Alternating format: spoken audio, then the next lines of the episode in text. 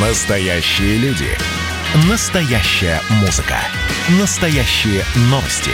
Радио «Комсомольская правда». Радио про настоящее. 97,2 FM. эм.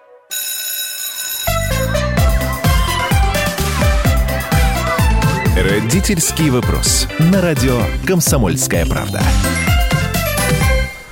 Здравствуйте, наши дорогие слушатели и зрители. Я напоминаю, что мы сможем, э, вы можете нас увидеть на канале э, YouTube, э, на канале Радио Комсомольская правда. Я Александр Милкус, как всегда. Как всегда, мое приветствие. Добрый день, доброе утро, добрый вечер, потому что нас слушает все 11 часовых поясов нашей страны. Сегодня мы по возрасту забираемся чуть выше, чем обычно. То есть обычно мы говорим про дошколят и про школьников. Сегодня мы замахнулись на высшее образование. И сегодня у нас очень серьезные гости. Нурлан Киясов здесь в студии. Это директор Центра современного образования э, Технического университета МИСИС. Это, это Кранч Университи. Вот так вот. Вот, вот. вот такое у него э, название. Он сейчас как раз э, проявил э, значит, цифровые навыки и э, фотографировал наш эфир с помощью э, смартфона. И Олег Подольский, управляющий директор Центра компетенций по кадрам для цифровой экономики Университета национальной технологической инициативы 2035. Олег у нас по Зуму. А, э, здравствуйте. Слушайте, люди дорогие, должности у вас сложные, трудно выговариваемые. И то, что происходит сейчас с вузами, нам, простым гражданам, непонятно. Давайте мы с вами будем разбираться, тем более, что на прошлой неделе как раз какой-то новостной повод было заседание заместителя правительства э, Российской Федерации, заместителя вице-премьера, как говорят, Чернышенко с ректором ведущих вузов, кадры для будущего. Э, такое заседание было в, в, в Иннополисе, в Татарстане, где, в общем-то, очень многие вещи говорилось о том, как будут меняться, реформироваться, развиваться наши вузы. Нам, людям простым, у которых дети, внуки э, поступают в университеты и так далее, абсолютно непонятно, что происходит – что будет дальше? Мы уже, честно говоря, за 20 лет, или, э, ну да, ну с 20-х, с 2000-х годов э, реформирования вузов э, вообще уже запутались. Вот я вас позвал для того, чтобы вы объяснили, что дальше будет. Вот давайте начнем с простой цитаты. Чернышенко сказал, что нам не хватает от 500 до миллиона, от 500 до миллиона от 500 тысяч, господи, это, смотрю, маленькая цифра, до миллиона айтишников – Скажите, пожалуйста, у нас что, каждый 140-й, учитывая детей и пенсионеров, должен быть теперь айтишником? Олег, подключайтесь. Правильно сказал. Если посмотреть на то, как сегодня в целом у нас меняется э, ландшафт профессий, да, и требования рынка труда, мы понимаем, что сегодня не осталось ни одной отрасли и ни одной профессии, которая бы не требовала цифровой компонент. Это во-первых. Да? То есть мы видели, что пандемия, э, как она вывернула рынок труда в прошлом году, как э, и учителя, и медики, и любые специалисты абсолютно различных отраслей э, в миг стали цифровыми, либо должны были стать. Иначе вот так лучше они со звуком, да. Не, не смогли бы работать, да. И э, все, что э, Дмитрий Николаевич нам всем э, рассказал и поручил... Дмитрий Николаевич э, Чернышенко, вице-премьер. Все правильно, да. Э, как раз 6 э, марта касается того, что вузы как а, основное место профессиональной подготовки в нашей стране, должно этим озаботиться. И поэтому тот объем специалистов, который действительно сегодня не хватает, мы говорим про э, число там, от миллиона до двух э, специалистов в области IT, программисты, разработчики, специалисты в области интерфейсов, э, гейм-дизайнеры, девелоперы и большое количество такого рода спецов, их просто не хватает просто не хватает. То есть в других э, культурных странах они уже есть, и объем такого рода специалистов, он колеблется там от 5% до 6% в общей массе специалистов, да, тех, кто умеет это качество профессионально делать. У нас такое количество людей 2,5%. То есть мы в два раза отстаем от других стран. Я говорю про Корею, Германию, Францию, э, тех, кто уже на этот Нет, путь подождите, стал. Вот, и... Давайте разберемся. Я все буду приземлять. Значит, мне надо э, там, э, если у меня дети или там внуки, да, в, вуз, в школе, да, в старших классах, мне надо их ориентировать на айтишников, да, для того, чтобы у них потом сложилась карьера. Или то, что вы сказали, IT-компетенции э, должны быть у современного учителя, врача, военного. Э, вот как здесь быть? Или это именно 2 миллиона профи-айтишников? Вот из э, экономически активного населения чуть ли не каждый пятый. Ну, смотрите... Э... Микрофончик. Да, я говорю, будем, будем, будем честными, да. Э, конечно, мы говорим э, в целом про контингент специалистов, которые 2 миллиона, да, имеется в виду, который создает цифровую экономику. То есть, по сути дела, это спецы, которые умеют программировать, работать с данными, кодировать, создавать интерфейсы. То есть, все вот эти приложения, которые мы сегодня пользуемся, это же должны делать спецы, и их просто не хватает. Но про что говорю я? Я говорю про то, что у нас профессии все цифровые, образовываются. И э, посмотрите, как в прошлом году работали врачи многие не могли попасть э, в соответствующие заведения. У нас там, грубо говоря, был локдаун. Каким образом э, человеку узнать, э, что ему делать с собственным здоровьем? Как снять тревожность? Конечно, поработать с врачом. У нас все врачи умеют там пользоваться цифровыми ресурсами. Насколько у нас телемедицина развита? И это все касается всех отраслей. У нас магазины все, все, все перешли в интернет. Какое, какую потребность в переподготовке и переориентации это потребовало, всем прекрасно понимаем. Поэтому мой ответ – нам нужно 2 миллиона специалистов, которые умеют создавать цифровую экономику. Это программисты, разработчики, специалисты работы с данными, интерфейсы, э, разработчики приложений. И вся остальная э, трудоспособная, экономически активная э, масса людей, то есть это 70 миллионов плюс, они должны, конечно, потихоньку в мере готовности отраслей и компаний переходить на цифровые рельсы. Это прям пререквизит будущего или уже даже настоящего. Слушайте, но э, вот э, какие-то месседжи сверху нашего, нашего руководства идут взаимоисключающие. Я вот буквально недавно читал выступление кого-то из э, руководителей ОСИ, Агентства социальных э, инициатив, о том, что у нас через 10 лет вот они выпускают атлас профессий будущего, да, которые говорят, что через 10 лет программисты как специальность уже не будет. Они не нужны будут, что будут блоки, модули, и те, кто постанов... занимается постановкой задач, будут их просто собирать вместе и, и так далее. А где, где правда? А, ну, э, прав, прав, правда, она везде, э, абсолютно точно. Э, все, что касается программирования, меняется. Как менялось производство автомобилей. Раньше, я извиняюсь, вообще боялись, что у нас автомобиль э, лошадь заменит, да? Помните, какие страхи были? Э, Раньше я назад. своими руками карбюратор чинил. У меня первое образование автослесарь. А так теперь я открываю капот, закрываю и, и все. И, и хорошо, да, и, как сказать, больше уже не прикладывайте, и можете заниматься более креативными, приятными э, духу задачами. Вот, и в этой связи, конечно, э, когда мы говорим про то, э, как меняется производство, как меняется в целом от, отдельные отрасли, у нас же сегодня уже все, роботизированная узловая сборка.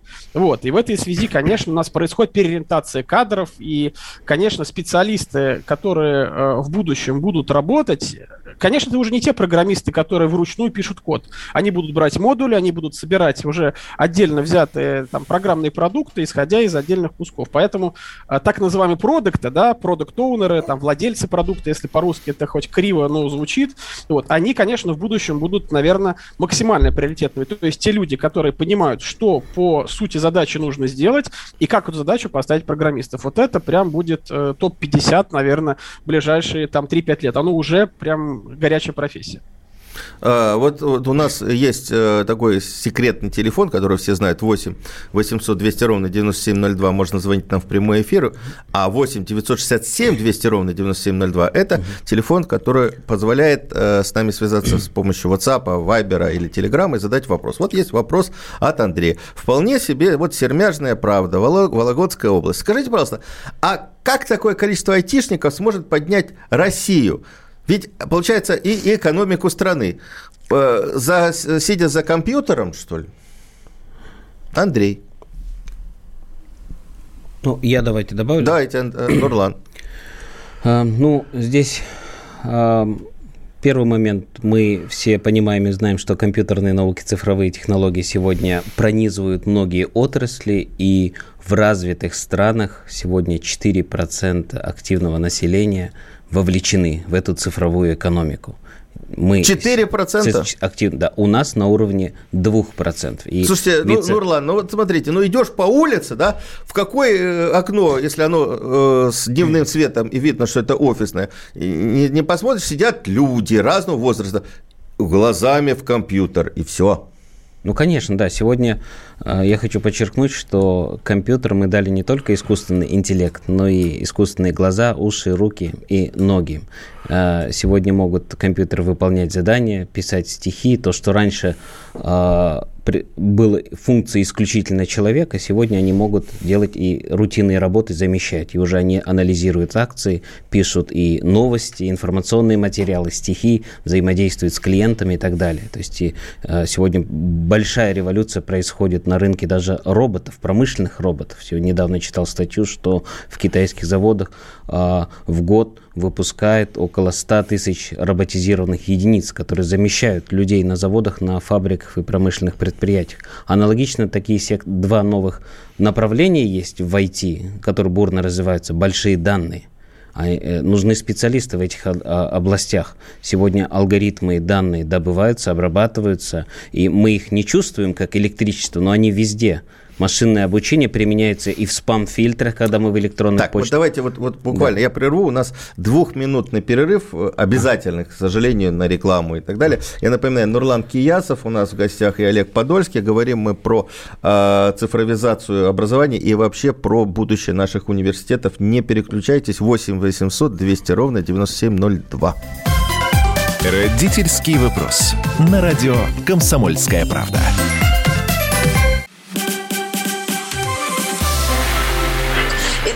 Было начало. Это действительно история, которая будоражит.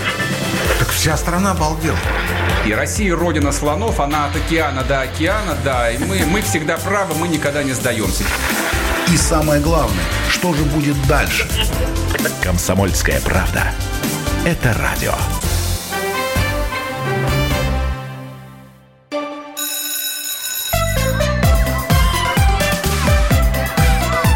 Родительский вопрос. На радио «Комсомольская правда». Мы вернулись в студию. Александр Милкус и наши, мои, ваши, наши сегодняшние гости. Директор Центра современного образования МИСИСы это Кранч Университет Нурлан Киясов и управляющий директор Центра компетенций по кадрам для цифровой экономики Университета национальной технологической инициативы 2035 Олег Подольский. А, слушайте, э, люди дорогие, у нас все-таки радио народное, да? А, вот у нас что написано. Опять 25, пишет человек из э, Телеграмма, э, Нижегородской области. Все в юристы сначала подавались, теперь все в айтишники. Воспитали поколение, гвоздя вбить не могут. А, Вологодская область продолжает э, нам писать. У нас в Вологде практически все производство разрушено. Может начать с восстановления производства. Молодежь хочет стать полицейским, честь чиновниками, блогерами, а строить и что-то делать своими руками не хочет. Можно находиться в Вологодской области и создавать э, ну, мобильные ну, приложения, же... интернет-магазины и понимаю, создавать да. экономику, да. А, я про 5.25 э, не согласен тоже, то, что все должны идти. Нет, нам нужны и другие профессии и специальности. Речь идет о том, что сегодня, э, так, я немного в сторону, цифровая экономика или компьютерные технологии, или индустрия IT может стать новой движущей силой России, России с точки зрения социально-экономического развития, с точки зрения создания Слушайте, ну, рабочих если мест. заводы да? закрывают, какая-то... Ну, опять купи-продай через интернет-магазин. Можно открыть цифровые заводы. Что такое цифровые ну, заводы? А, смотрите, тут про что нужно помнить? Про то, что цифровая экономика – это же некоторые инструменты, сервисы, да, и помощь для развития, самореализации человека, повышения там экономической стабильности, экономического роста. И в этом смысле это же не зверь, не враг, это наоборот э, та помощь, которая может прийти в самый э, дальний усилен, удаленный уголок страны. Когда у ребенка, например, мы забираем его детство и возможности развития просто потому, что у него не хватает преподавателя, а мы туда, протянув интернет, сможем этого преподавателя доставить, и он будет учить, помогать самореализовываться, где здесь вред? Почему мы в этом видим всегда какое-то противоречие? В самых развитых странах, да, вот, э, 4% активного населения заняты вот в этой цифровой экономике. У нас сейчас на уровне 2%. И посыл вице-премьера был как раз-таки то, что нам не хватает качественных, хороших разработчиков, программистов, э, специалистов в этих областях для того, чтобы текущие 2% довести до 4%. Сегодня наши университеты и колледжи в год производят, выпускают около 60 тысяч специалистов в этих областях надо им еще добавить до еще 40 тысяч. Хорошо, того, нет, чтобы... давайте все-таки мы опять приземлим. У нас радио народное. Давайте разберемся. Вот э, я знаю, что программистов сейчас готовят и в колледжах. Да. Вот замечательный есть такой директор Нерсес Нерсисян, э, колледж подмосковная энергия. Там замечательно готовят, и эти ребята расхватываются практически, они еще колледж закончить не успевают, уже куда-то уходят работать. И хорошую зарплату получают, между прочим. Вот сориентируйте наших слушателей наших зрителей. Я напоминаю, что у нас идет трансляция на канале э, радио «Комсомольская правда» в YouTube. Куда идти? Может, достаточно колледжа? Может, достаточно университет? Как мне выбрать? Посоветовать своему ребенку. Хорошо, я понимаю, модная специальность действительно без куска хлеба не останется. Вы уже вот сказали, что еще 2%, еще там еще ну, 40, 40 тысяч. Ну, 40 тысяч минимум, а вообще говорится угу. про 2024 году чуть ли не 1 миллион специалистов, угу. да, к 2024 году подготовить по этой специальности.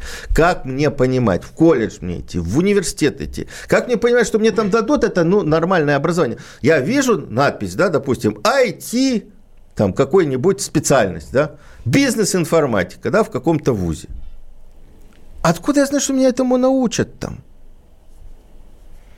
Как ну, мне смотрите, проверить? Смотрите, да, вот здесь э, как бы вообще очень правильный вопрос. Э, и немногие вузы и колледжи даже на него отвечают, но в этом как раз наша задача и государственная, и задача коммерческих и государственных учреждений в целом Э, всех тех, кому не безразлична да, судьба будущего и нашей молодежи, и в целом э, экономики, э, конечно, нужно сделать несколько вещей. Ну, во-первых, нужно действительно понимать, что востребовано. Да? Вот еще раз, да, все-таки, чтобы слушатели, мы же про народ, да, про народное радио, поэтому мы проводили срез по рынку труда в IT, топ-50 в прошлом году.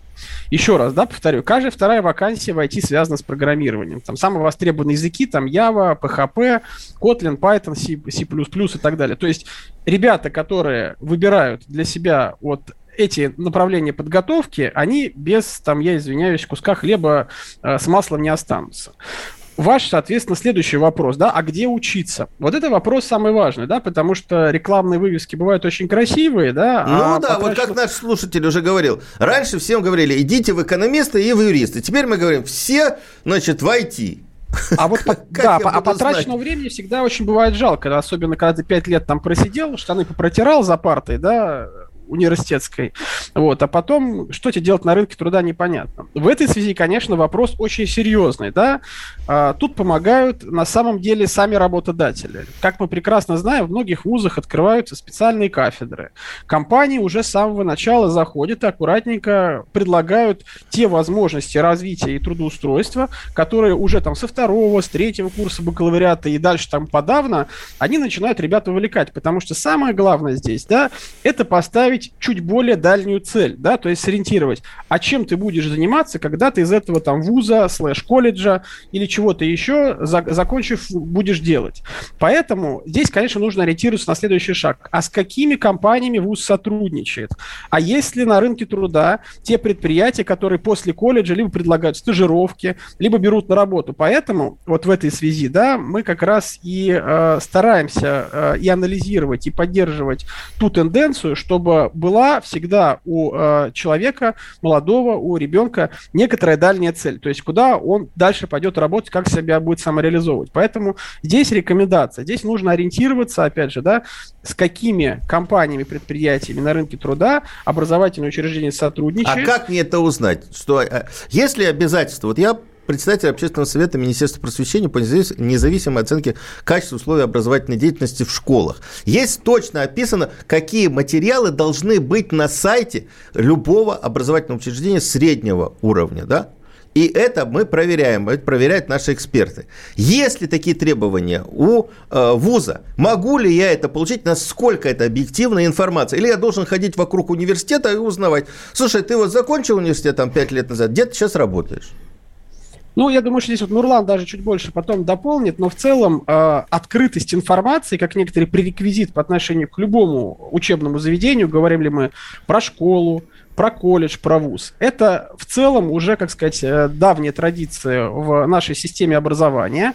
Вот. При этом, конечно же, конечно же, да, а, здесь э, требуется такое, как сказать, двойная проверка.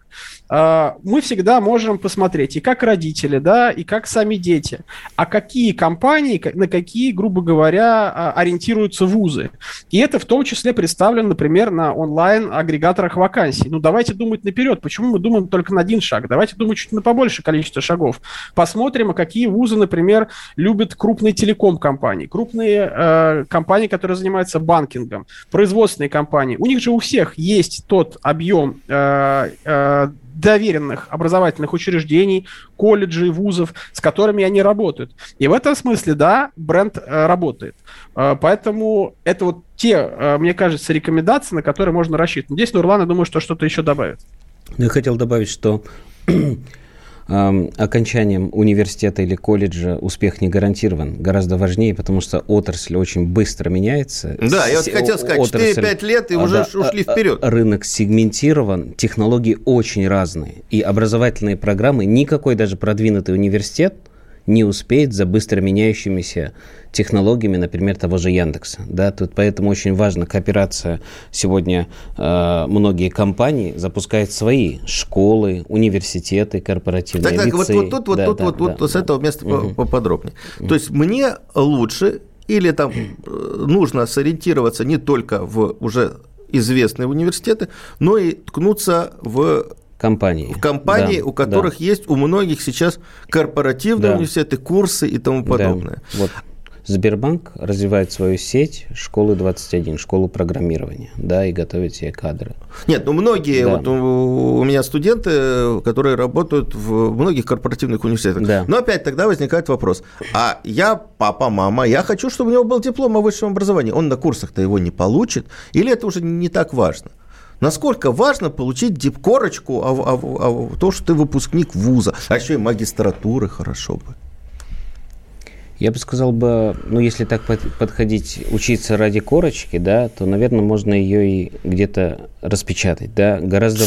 Да, мы, да, это, да, это мы не поддержим, да. и мы гораздо, с этим боремся. Гораздо важнее э, получить думающего специалиста, да, думающего, который умеет в том числе э, постоянно работать над, над собой и развиваться, даже после окончания университета или колледжа. Отвечая на ваш вопрос, самый первый – нам то, что через 10 лет не нужны будут программисты. Да, не нужны, если они будут заниматься рутинной работой. Но если они смогут заниматься более сложными задачами, да, э, думать логически и постоянно э, э, быть в авангарде вместе с быстро меняющимися технологиями, то тогда да. Поэтому, выбирая университет, гораздо важнее посмотреть индустриальных партнеров. Если там со второго курса вовлечение в проектную деятельность от самой компании, да, если возможность участвовать в различных стажировках да, или мероприятиях, которые компания предлагает.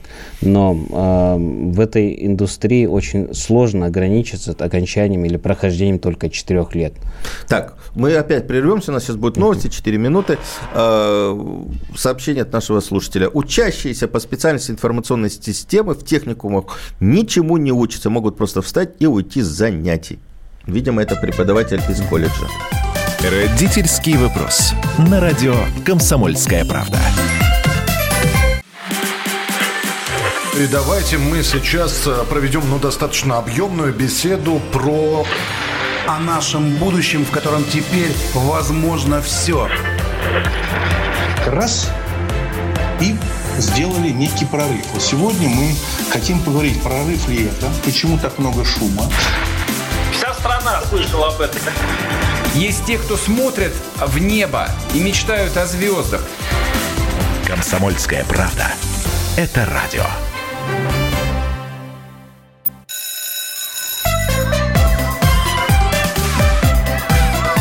Родительский вопрос. На радио Комсомольская правда. Да, мы вернулись в студию. Я Александр Милкус. И сегодня мои гости, собеседники Нурлан Киясов, директор Центра современного образования Технического университета МИСИС от Кранч Университи, и Олег Подольский, управляющий директор Центра компетенций по кадрам для цифровой экономики Университета национальной технологической инициативы 2035. Несмотря на сложные э, должности, мы все-таки говорим о спокойных, простых, нормальных вещах, э, о том, как вот э, учиться в современных вузах и где учиться. Значит, у нас есть такое любопытное сообщение – Здравствуйте, у меня сын получил специальную защиту информации. Отработал 5 лет, понял, что хочет писать программы. Я говорю ему, иди на курсы в МГУ или физтех. А он отвечает, что курс ничего не дают. Я ходил в бюро по трудоустройству, там тоже никуда не направляют учиться. А, а, дали мне требования, которые предъявляют работодатели. Я слышала, что наши языки программирования устарели. Вот, оказывается, есть наши, а есть не наши. Вот, куда ему учиться, куда, э, что ему подсказать? Олег, Смотрите, вот да. микрофончик. А, из того, что мы сейчас услышали, да, сразу пойдем последовательно. А, вот в этой всей истории произошло несколько ошибок, да, а, серьезных. А, первое, то, что мы Здесь я говорю про ситуацию э, с родителем, ребенком, вузом, э, не провели несколько важных действий. Первая ошибка, да, это, видимо, ошибка профориентации. Э, которая дала очень серьезный сбой, да, через пять лет мы поняли то, что ребенок учился не тому, чему нужно. То есть он учился одному, а в итоге он понял, что нужно было Но учиться это нормальная другому. ситуация. Это ненормальная ситуация, это большая проблема для всей системы образования сегодня. У нас отсутствует э, практически полностью полноценная система профориентации, которую нам сейчас нужно простраивать. И на уровне школ, и на уровне колледжей, я бы сказал, на уровне вузов уже поздно, да, потому что, по сути дела, в этот момент э, у нас уже э, профессия и трек выбран. Здесь нужно только, как сказать, проводить некоторую такую формирующую корректировку того, что ты выбрал одно направление, а там тебе нужно язык, язык программирования э, выбрать, или, соответственно, выбрать какой-то профиль чуть более узкий. И в этой связи э, что нужно здесь сделать, да, чтобы такого рода ошибок, которые на самом деле катастрофические, да, и для в целом трат, потому что, по сути дела, уже государство проинвестировало, страшно, что родитель проинвестировал, как сказать, время, силы, слезы, ребенок проинвестировал свое время, вот, ну и, соответственно, вот первое, что нужно сделать было, это, соответственно, э, понять, что, на что он способен, что ему интересно и где он это может освоить, да, вот, это первое. Второе, соответственно, вы говорите про переобучение. А, у нас реализуется программа так называемых персональных цифровой сертификатов. Цифровой сертификат.рф – это государственная программа, да, поддерживающая, э, субсидирующая переобучение граждан. Здесь что мы делаем? Да? Мы помогаем в том числе по тем профессиям да, или направлениям, которые сегодня востребованы, мы сегодня много про них говорили, получить, по сути дела, повышение квалификации, да, э, обучиться там, базовым умениям, которые позволят там, сразу уже, э, в том числе, либо их применять, либо попробовать это направление. Я говорю там про э, дизайн, про цифровой маркетинг, опять же, про работу с различного рода языками и, соответственно, попробовав себя, понять, а можешь ты этим заниматься или нет. И самое главное, что здесь должно быть и что есть у нас, и чем мы будем дальше эту программу насыщать и развивать.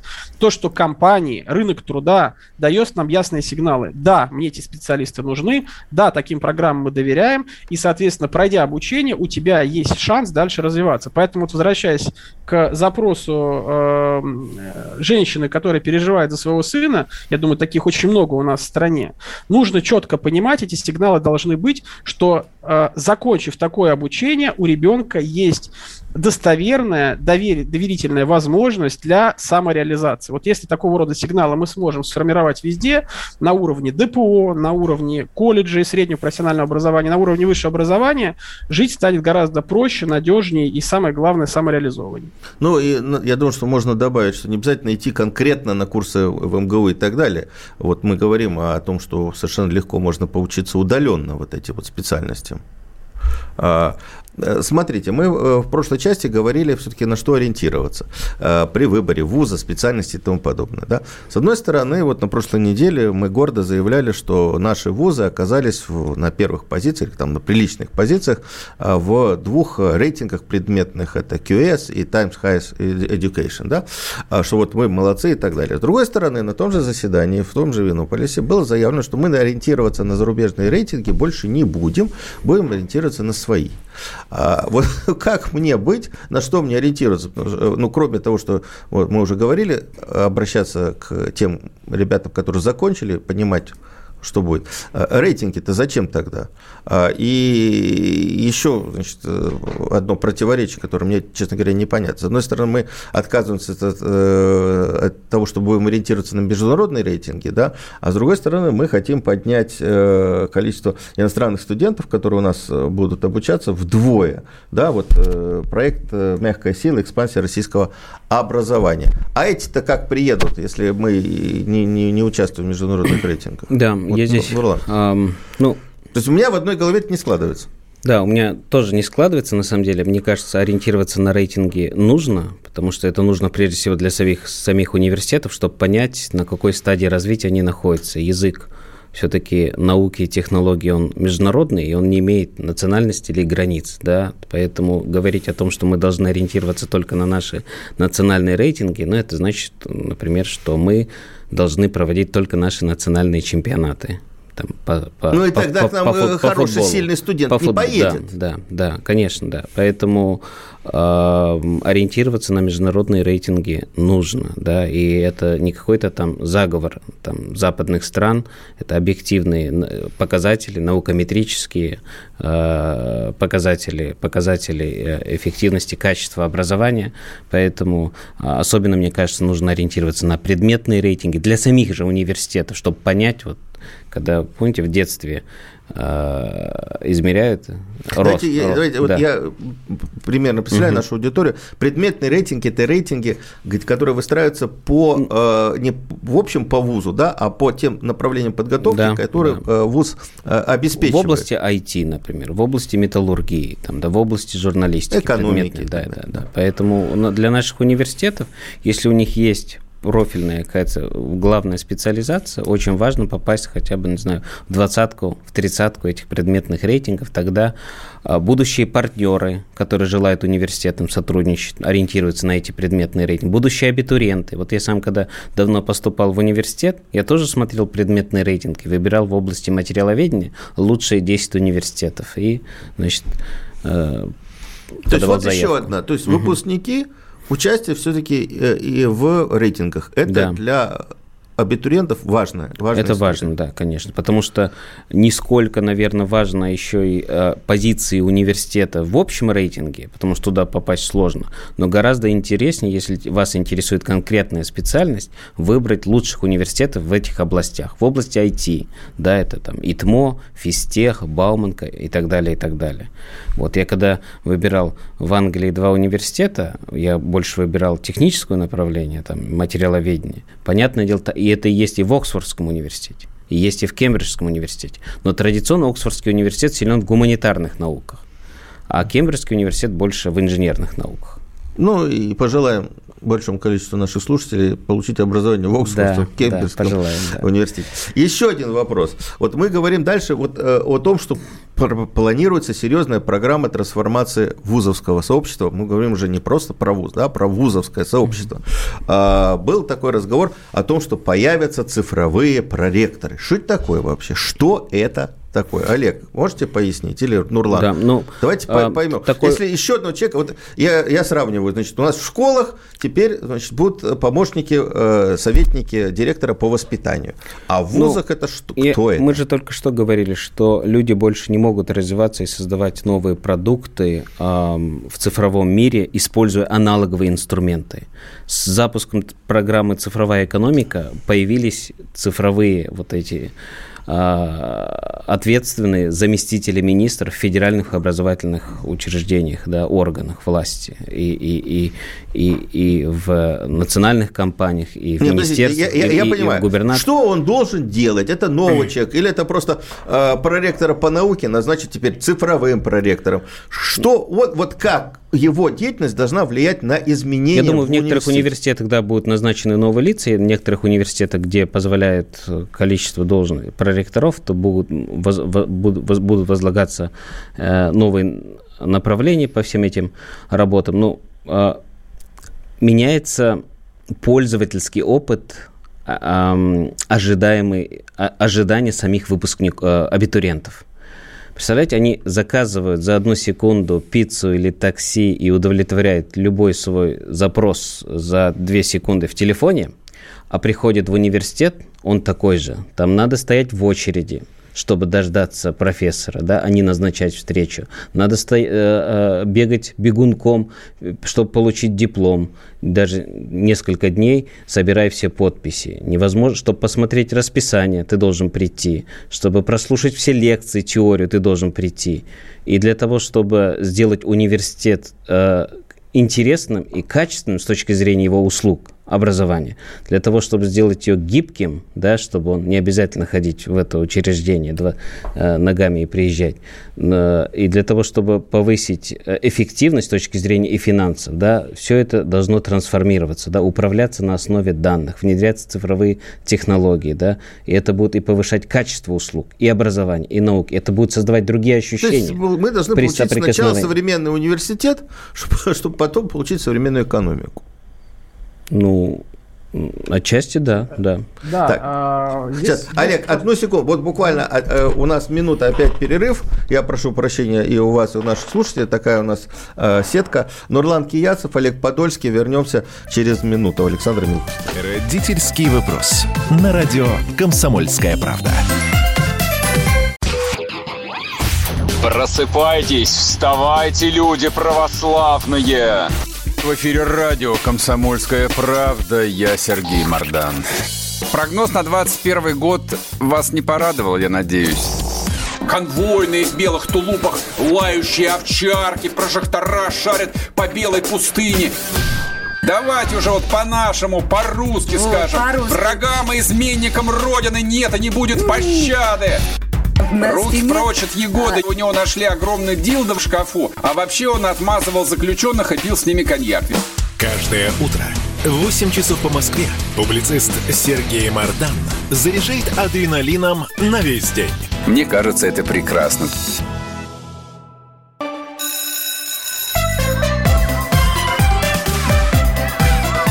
Родительский вопрос. На радио «Комсомольская правда».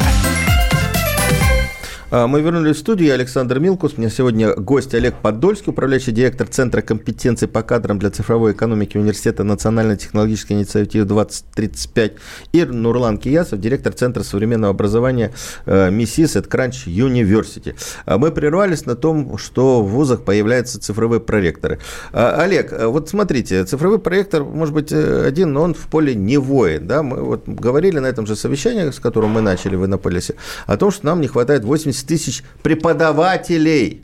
Вот как кто у нас будет учить IT, если вот многие и родители, и студенты мне пишут, что у нас в вузах дедушки там 70-80 лет преподают, вот они как 30 лет, 40 лет назад преподавали, и, и так они преподают. И с ними носятся, потому что для аттестации важно, чтобы были доктора наук, профессора и так далее, и, и тому подобное. Вот где мы возьмем молодую поросль? Если мы сейчас э, даже обеспечить, э, давайте скажем честно, нормальные зарплаты для молодых активных преподавателей в вузах далеко не во всех можем.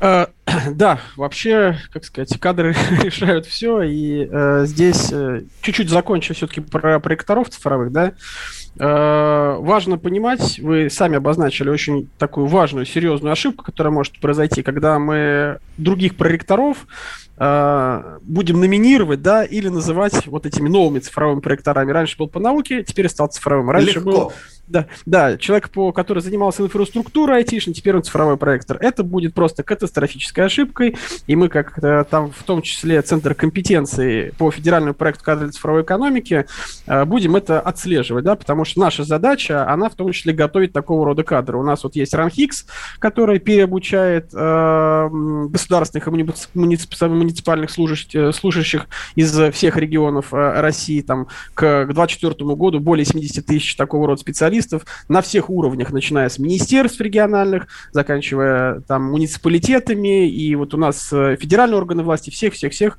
переобучим и настроим на единый лад, чтобы все понимали одинаково, как строить э, и цифровую экономику, как цифровую трансформацию реализовывать на местах и так далее.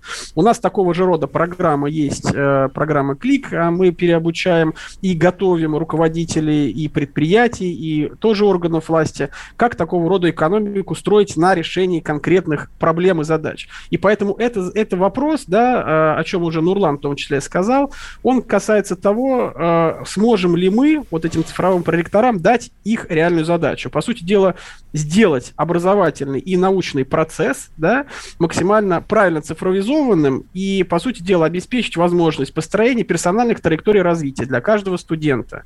Выстроим систему управления, основанной на данных, да, объективных управления этим процессом. Сможем ли мы вот эту цифровую реальность, да, очно-заочную, которая уже дальше э, будет только прогрессировать, правильно интегрировать в образовательный процесс, чтобы э, человек мог э, равноценно учиться как очно, так и за пределами живых аудиторий. И это большое количество задач инфраструктурных, э, поднятие большое количество цифровых платформ и создание культуры, да, в том числе в вузах, которые нужно вот этому цифровому проректору развивать. Но я думаю, что скоро появится цифровой профиль, да, вот такой профиль компетенции этих цифровых проректоров. Мы его, надеюсь, зафиксируем вместе с образовательным профессиональным сообществом и на уровне там Дмитрия Николаевича Чернышенко, соответственно, транслируем всем вузам, чтобы было понятно, как и чему учить. Возвращаясь к вашему вопросу, да, про преподавателей. Вопрос просто катастрофически сложный, да, мы все знаем, что на уровне там инженерных вузов у нас там по среднем по когорте, да, преподаватели это 55 плюс. Я ничего не имею против возраста, да, там чем человек взрослее, тем он опытнее. Но вопрос в том, что у нас действительно технологии, э, как учат, да, и чему учат, они очень сильно устарели. И первое, что сейчас нужно сделать, это, конечно, вовлекать большое количество профессионалов с рынка. У нас, когда происходит обучение, обучения у нас э, идет колоссальный разрыв между тем, чему учат, и тем, чем будет заниматься человек, да, ребенок, молодой профессионал после обучения. И первое, что сейчас нужно, конечно, делать, это, конечно же, вовлекать профессионалов с рынка, практиков. Э, да, у нас между дела. школой, э, тем, что значит, учат там, математики в школе, и что требуется на первом курсе вуза, громадный разрыв. Вот Нурлан об этом э, недавно писал э, в Фейсбуке. Это тоже очень важно. Это тоже очень важно. И в этой связи как раз вот э, адаптация образовательных стандартов э, школьных к среднепрофу и высшему образованию это тоже одна из задач, которая... Слушайте, э, вы сейчас наговорили на громадную очередную реформу образования. Потянем ли мы ее? Это денег а, нужно. Вы знаете, это, это, это вопрос э, не столько денег, сколько вот мы с самого начала говорим про то, что у нас есть такой общий враг, называется искусственный интеллект, цифровая экономика, вот, который на самом деле не враг, а помощник. Э, вот. И, по сути дела, чем мы в том числе сегодня занимаемся, мы ищем э, и разрабатываем алгоритмы, которые позволяют исходя из тех потребностей, которые зафиксированы там на различных онлайн-агрегаторах профи- э, вакансий, которые зафиксированы в описаниях э, стандартов, общее, чтобы сделать так, чтобы обновление стандартов не было такой тяжелой, громоздкой и, главное, очень э, дорогой задачей. И Вы нам раз... скажите, обновление стандарта хорошая вещь. Э, как будем платить молодым преподавателям, молодым исследователям и так далее? Как мы им обеспечим те самые 200% от экономики региона? Ну, вы знаете, вот для этого нам как раз здесь не помешал бы какой-нибудь третий человек из э, профильного министерства. Это уже, э, как сказать, задача, связанная с материальным обеспечением этого процесса. Но с моей точки зрения э, вопрос может очень хорошо решиться только тогда, когда мы поймем, что действительно э, труд человека имел за собой какие-то последствия. То есть э, преподаватель школы, преподаватель, например, математики, видит, что за его работой стоит большое количество 100-бальников, да, и это, по сути дела, его цифровой след, подтвержденный его успеха. Он продолжается в его, как сказать, поется в песне, в его учениках. И в этой связи такого рода специалистов вполне можно и нужно компенсировать такого рода затраты, э, исходя из соответствующих там вложений усилий. Вопрос, кто должен заплатить. Вот. И это вопрос непростой потому что может платить и государство, может платить и родитель, но это такой, наверное, не самый лучший вариант, а может платить и работодатель. И мы много, в том числе сейчас на уровне э, правительства обсуждаем, почему бы работодателю, успешного специалиста, которого он потом возьмет на работу, не компенсировать какого-то рода расхода, которые, опять же, государство потратило на госзадание вузу или там на да. э, компенсацию э, бюджетного или там вне, внебюджетного финансирования обучения. Спасибо большое, Олег. У нас осталось буквально 30 секунд. Я хочу сказать, э, что мы продолжим эту тему. Это очень важная тема. Мы практически на большинство вопросов еще не ответили. Я напоминаю, в студии были Олег Подольский, управляющий директор Центра компетенции по кадрам цифровой экономики Университета Национальной технологической инициативы 2035, Нурлан Киясов, директор Центра современного образования МИСИС, это Кранч Университи, и я, Александр Милкус. Обязательно поговорим об этой теме, продолжим буквально через, может быть, неделю, через две.